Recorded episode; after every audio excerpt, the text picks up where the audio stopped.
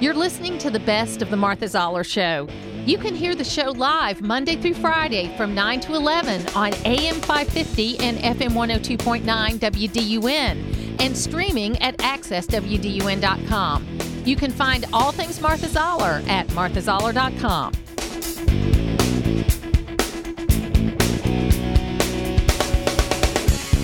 My first guest is Representative Mike Collins, and he has uh, very interestingly, I don't think this was intentional, although I've always known Mike has had a good sense of humor. I like to say that um, I have, you know, understood Mike Collins and had him on the program long before all these other people have discovered him. He was featured on the Ruthless podcast, which is a whole bunch of Washington insiders that now do a very funny podcast because if you don't laugh, you're going to cry with what's going on in the world. You've got to be funny about it. He's got a great uh, post on his Twitter feed calling himself the memer in in memer of Congress.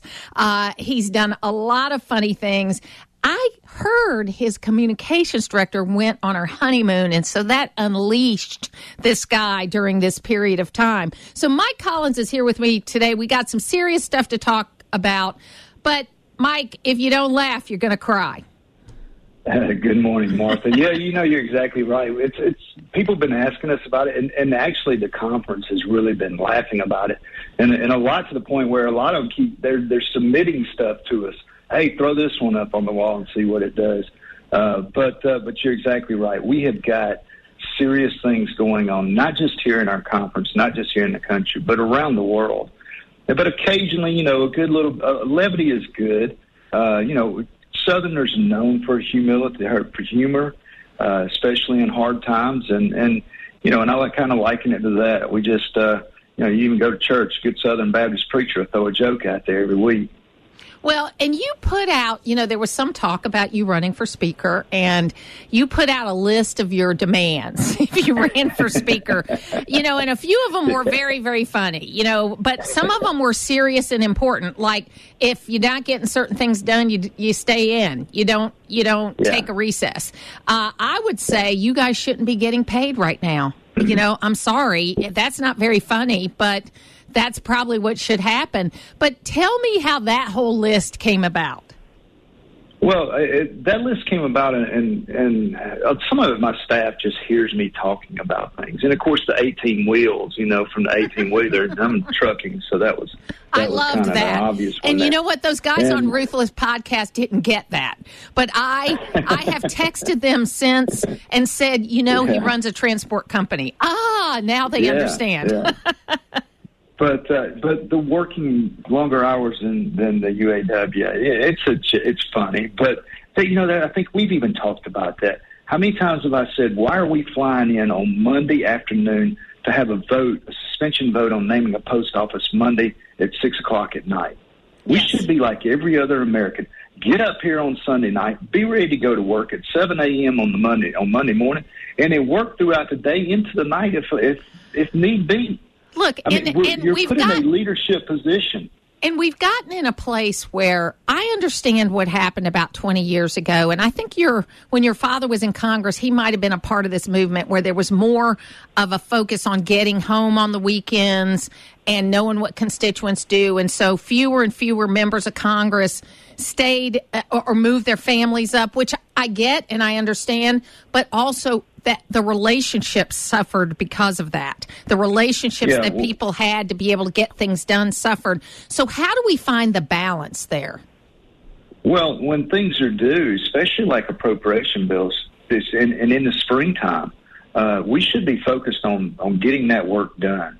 And then maybe towards the end of that, once you get those done, then yes, you can get.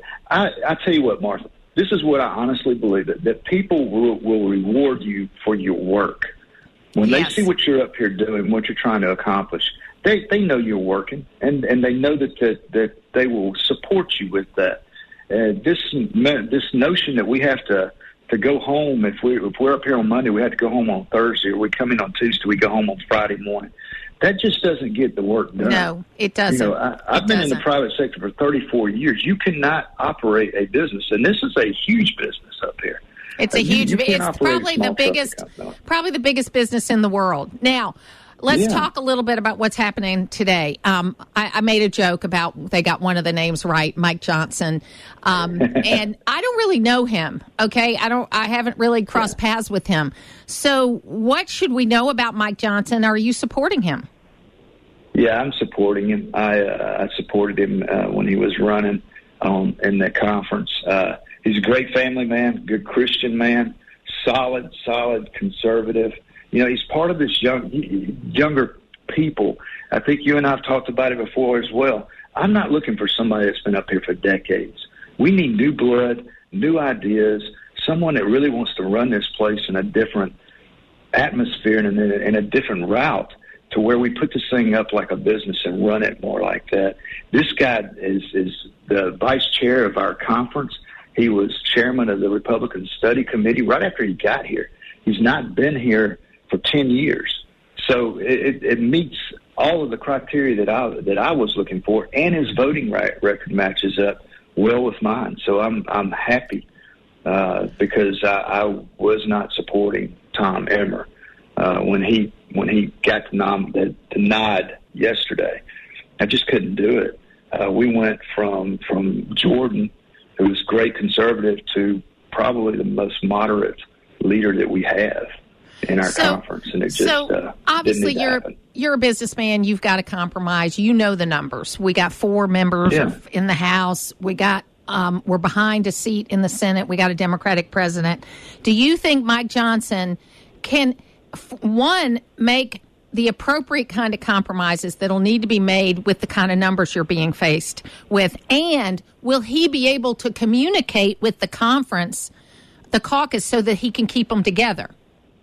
Yeah, I think I think it goes back to to to to rule Mac Collins rule number one. They've got to like you and they got to trust you.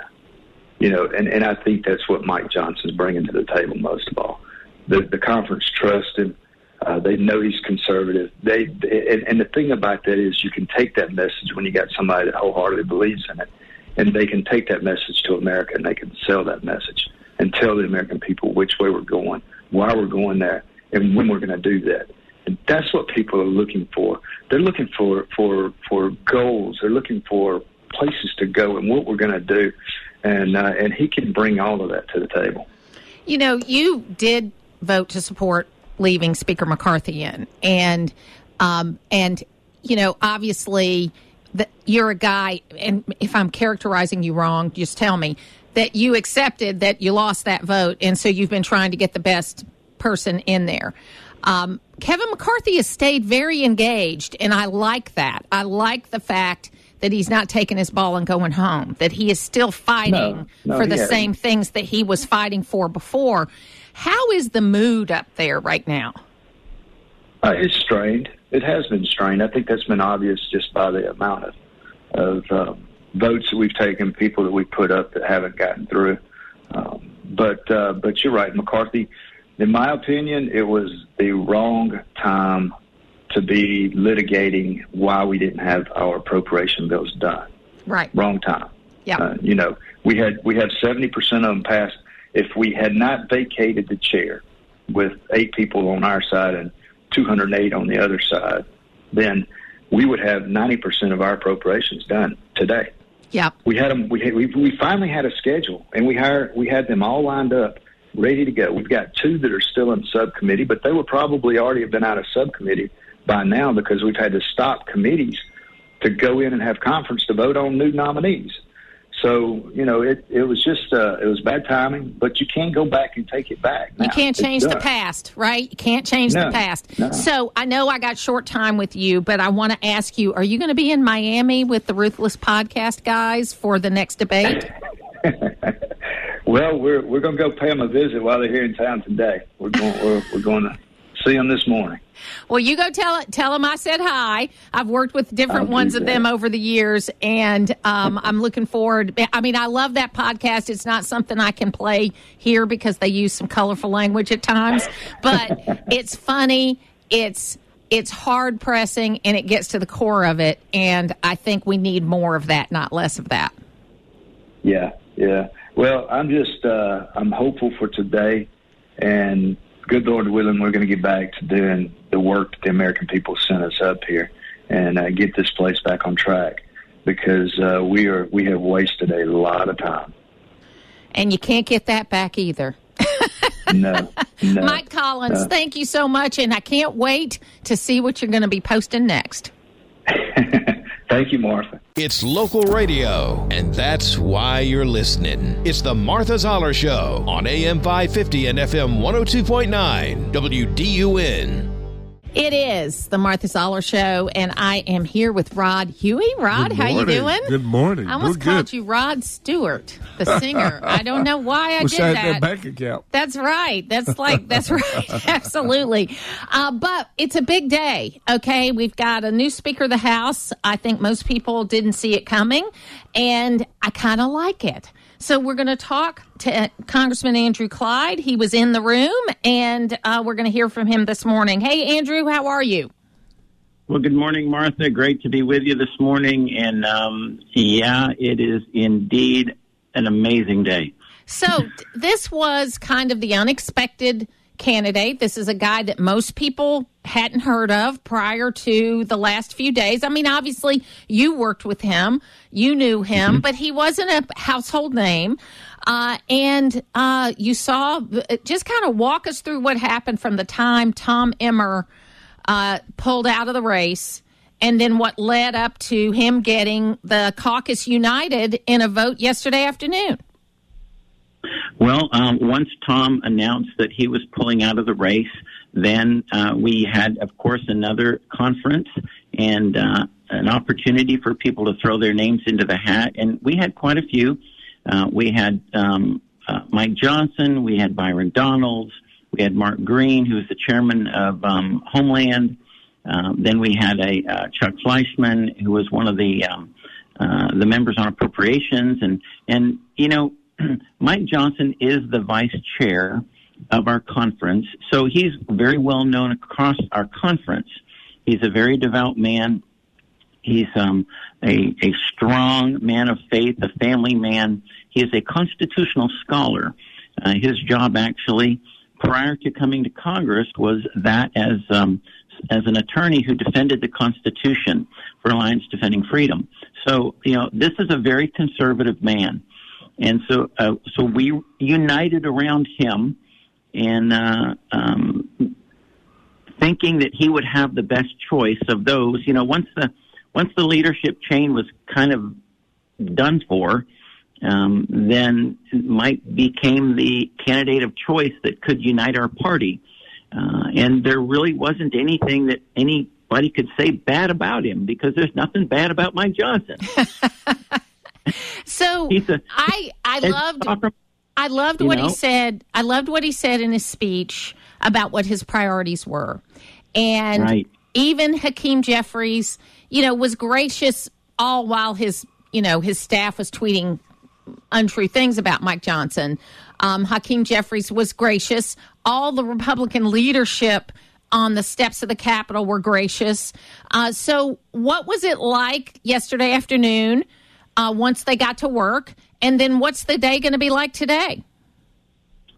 Well, yesterday we fulfilled a promise. Uh, Mike Johnson said that we would get right to work, and the first thing we did was we passed the uh, resolution in support of Israel and condemning Hamas for their um, unconscionable, violent terrorist attack against Israel, uh, against its civilians. And then immediately we went into the energy and, and water appropriation. And I'll tell you, Martha, that's the appropriation that has my amendment in it that eliminates the ability uh, of the Army Corps of Engineers to rename Lake Lanier and Buford Dam. So it's very important um, amendment and a very important uh, appropriation bill to me and, and to our district. Uh, I think it's going to pass, um, and I'm looking forward to seeing it on the House floor and, and voting for it today. So where are we on that? Because we had Mike Collins on yesterday, and he said that if we had been moving through the process without the speaker fight, we could be ninety percent done on the appropriations bills. And of course, shoulda, coulda, woulda doesn't get you anywhere. But now that we're back to work, and we've got this deadline in November 17th. What is the likelihood that we can get the rest of the appropriations bills through and then possibly have, you know, a real thing to talk about before this November 17th deadline? Oh, we will definitely get our appropriations done. All right. I don't know that it will be by November the 17th. That's certainly our goal. We're going right back into session next week. It was supposed to be a district work week next week, but that's not going to happen. We're coming back and we're going to work on more appropriations next week and the week after. Uh, I don't know that we will actually get all of them completed before the 17th when a new funding resolution will have to be uh, approved but I will tell you that we'll do the very best we possibly can to make sure that happens. And I have been pushing. I started yesterday after uh, the speaker vote, uh, working with the appropriations committee to make sure that we have the timelines and um, we, you know, I help focus um, our effort to ensure that these appropriation bills uh, indeed got a vote on the House floor. Andrew, how you doing? This is Rod Huey. Good to hear hear your voice again.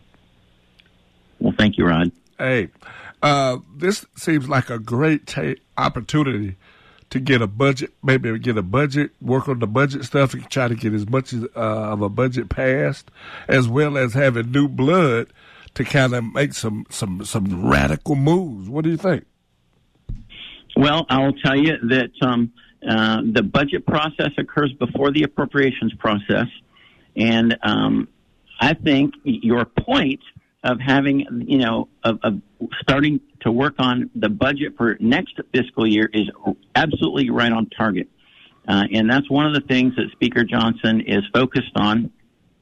You know, normally we wait for the president to prevent, present his budget first.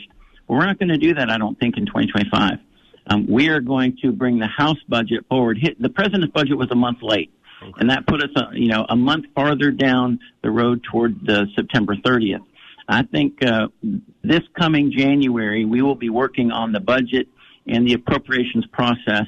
And I know Speaker uh, Johnson's focus is to get those appropriations done before we leave in August. So we don't have this issue again. And I think that's that's his commitment to us.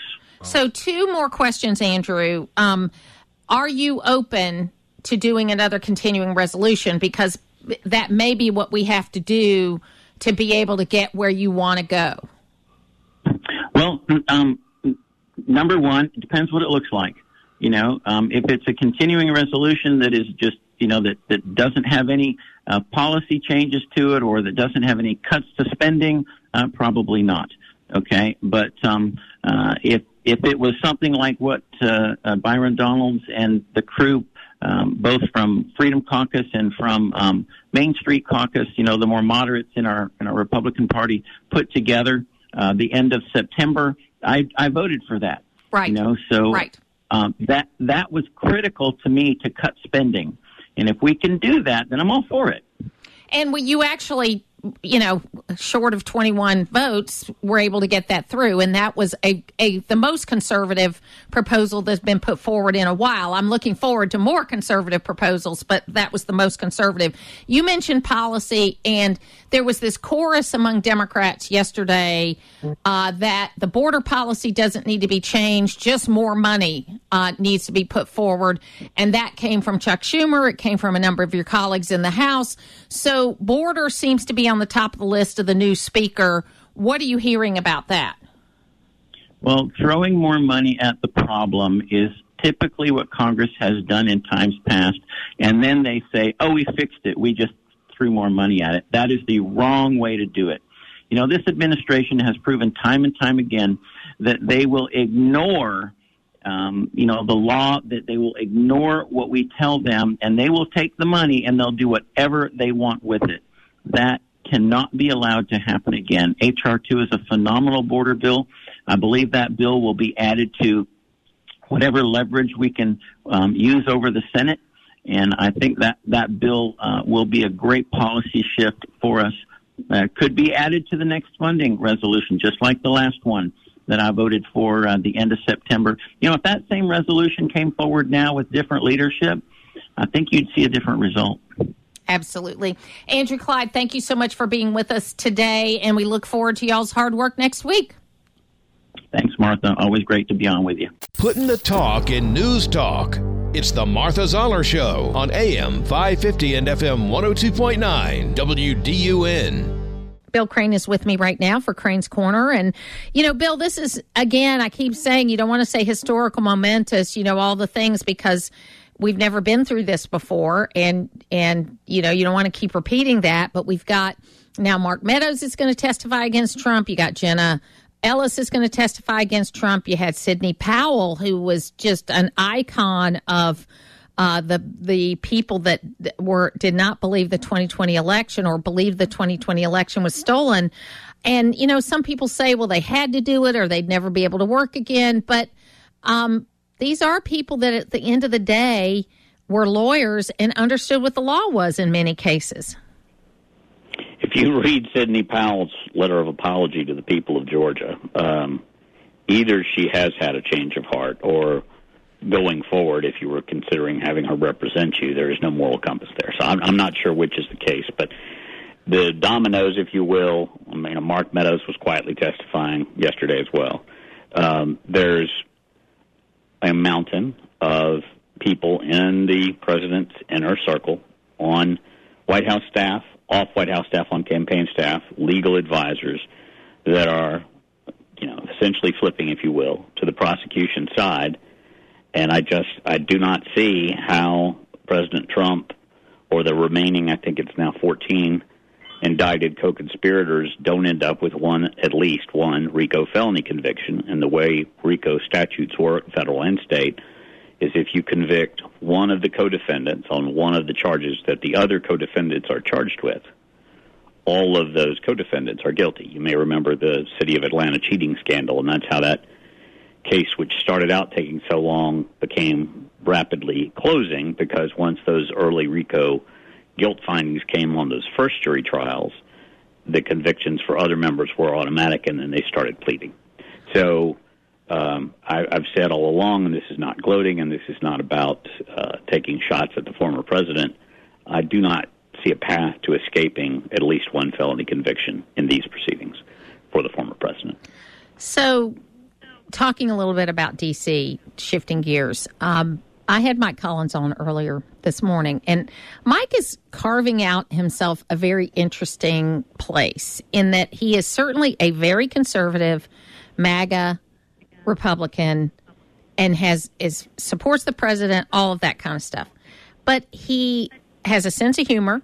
He's very much like I've enjoyed his, his Twitter feed yes, or his X feed. Yes, he has a sense of humor. He's very much like his father that he believes you have to be liked and trusted to be able to get anything done. Uh, and he voted to keep Kevin McCarthy in because he didn't think it was the right time to make that kind of change. He's pragmatic about where you are. And I think he's carving out a really interesting spot when I think a lot of people discounted him as just being a right wing nut initially. His father certainly wasn't, and I knew Congressman Mac Collins pretty yes. well. I've only yes. met Congressman Mike Collins once, very briefly, so I'm going to be careful in how I form my opinions. But I have enjoyed his kind of insider seat with me looking at the outside of this circus that is the House GOP attempting to select a caucus leader and speaker when they continue to seem to want to assassinate each other. I don't. I mean, it, it, it's almost daily that we read someone new is entering the race and someone who is gaining some momentum is exiting the race, and watching AOC gloat really on the nightly other side for uh, newscast. Well, and he made the point today: if had we left Kevin McCarthy in by now, based on the calendar, almost all the appropriations bills would have been done, and we would have easily been able to make this deadline of November 17th and actually have the budget passed, which he is. Oh, he's right. He's he yeah. is right. I mean, the majority of uh, it tends to get forgotten, but all but eight Republicans sort of thought the way he did, whether they liked or loathed Kevin McCarthy. They voted to keep him as Speaker, and now we're dealing with the aftermath of a handful led by Matt Gaetz. Uh, starting that insurrection, sorry to use that word again, uh, to oust a speaker in the middle of a Congress where there were multiple looming deadlines. Now, admittedly, it did occur before Hamas attacked Israel, but everything else they're dealing with up there, and as a country that we've been dealing with, is not new, and time is of the essence, and it's you know it's watching Nero fiddle while Rome while Rome burns. I just it. I, I don't see how the GOP recovers from this fully before the 2024 cycle in terms of Congress and elections for which House and which party should be a majority in the U.S. House. And it also you mentioned um, Israel and Hamas, and and you're you live in Atlanta, so you know you've seen I'm sure some of the things that have been happening there. It is shocking to me how quick we've gone from clearly an inv- an unprovoked invasion of civilian space and the murder of people. And yesterday, Israel had to go as far as it because in less than three weeks, people have started to say it didn't happen. And so Israel had to release uh, unedited Go GoPro cam uh, video from uh, from the carnage the, from the, of the carnage for journalists to look at, so there could be additional uh, sources. And one reporter who's been covered the whole thing, he said, "It's not enough for me to interview an eyewitness. What I'm being told is." that that's not good enough. They want to see the video. And that's a part of this crazy social media world that we live in. And I am just shocked at how quickly it's changed. And I'm also shocked at the level of anti Semitism that there really is in this country. And uh, I, I'm, I'm sad about it. The city of Brookhaven is a client of mine, and uh, over the weekend, um, and the city of Brookhaven is no liberal bastion, but over the weekend, churches and public spaces all across the city were flyered with anti-Semitic leaflets in 2023. I mean, things saying like the Holocaust didn't happen.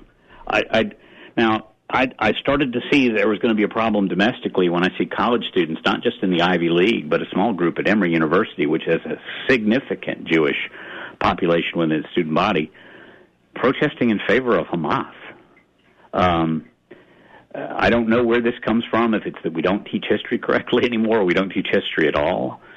But I have some college age students and recent graduate children who are friends of family, and they're protesting in favor of the people of the Palestine and Gaza. I, I don't understand it. There are a few nations in the world, or a few people, that have been as loyal as long to the United States as the people of Israel, and it well predates World War II when the nation of Israel was created. My well, column so on crazy, accessdun.com this week speaks to that. And again, Palestine, Palestinians are different than what we're talking about with Hamas. And I have great sympathy for Palestinians.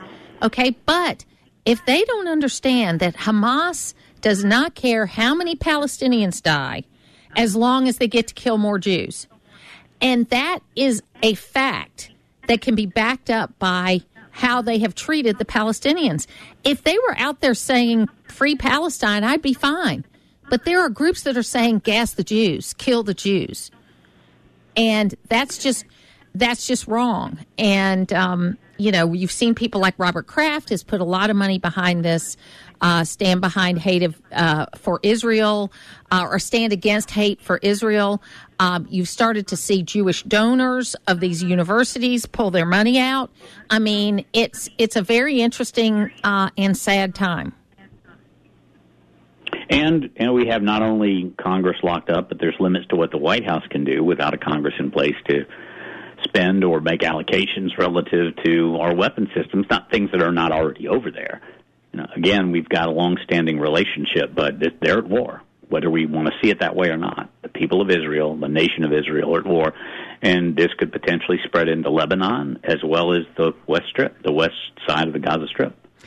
Well, and I, I, I hope that we're not trying to overmanage it because, you know, if if you're going to go to war. And it's not always the right thing to go to war. But if you go to war, your goal ought to be to make the other side surrender, not to make the other side feel like they've gotten proportional damage for what they did for you. That's uh, that's what happens when you get academics involved with all due respect anyway bill's column is up and and uh, of course we're so happy to always have him on access wdun and we look forward to talking with you again next week bill thank you take care to hear the full versions of last week's Martha Zoller shows, go to the podcast page at accesswdun.com and you can follow me on social media at Martha Zoller.